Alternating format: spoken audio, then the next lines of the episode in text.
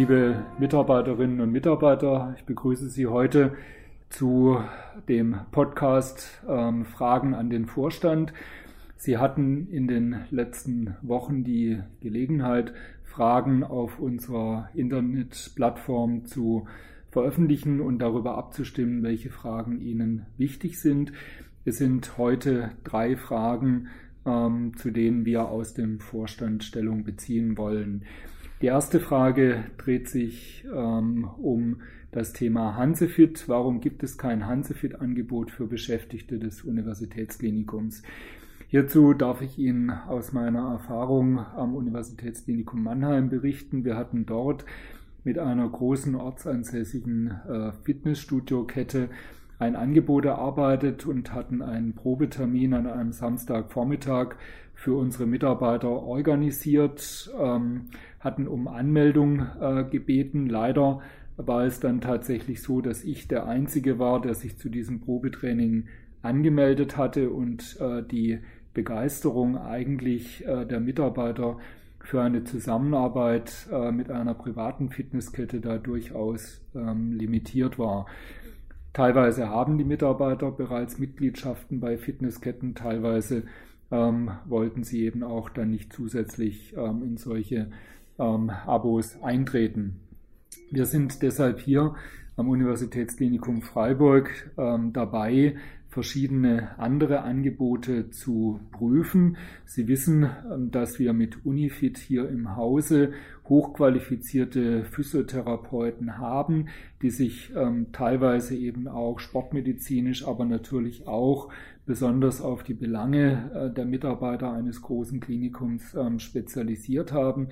Wir sind ähm, davon überzeugt, äh, dass diese hochqualifizierten Mitarbeiter auch für die anderen Mitarbeiter des Hauses ähm, gute Angebote erarbeiten können, prüfen ähm, dies im Augenblick und ähm, wollen eigentlich äh, im März äh, dann eine Vorstandsentscheidung herbeitreffen, ob wir mit Unifit, Hansefit oder anderen Angeboten das äh, betriebliche Gesundheitsmanagement ähm, verbessern.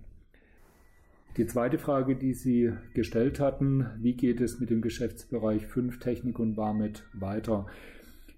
Die Entscheidung damals äh, mit Warmet äh, zusammenzuarbeiten erscheint äh, auch retrospektiv als sinnvoll zum damaligen Zeitpunkt. Allerdings hat sich über die Jahre jetzt durchaus eine gewisse Unzufriedenheit ergeben, ähm, sodass wir im Vorstand im Augenblick prüfen, wie die Situation weiterentwickelt werden kann. Wir erwarten im März äh, eine Entscheidung über das weitere Vorgehen, um dann im Sommer ähm, dann gegebenenfalls mit neuen ähm, Strukturen weiterzuarbeiten.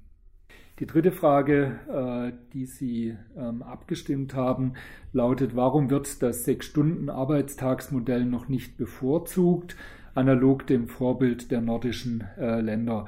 Wie Sie vielleicht wissen, ähm, ist es ja so, dass ähm, schon vor über zehn Jahren, äh, vor allem im Bereich der Automobilindustrie in Schweden, das war ein Toyota-Werk in Göteborg, dort die sechs, äh, der Sechs-Stunden-Tag eingeführt äh, wurde.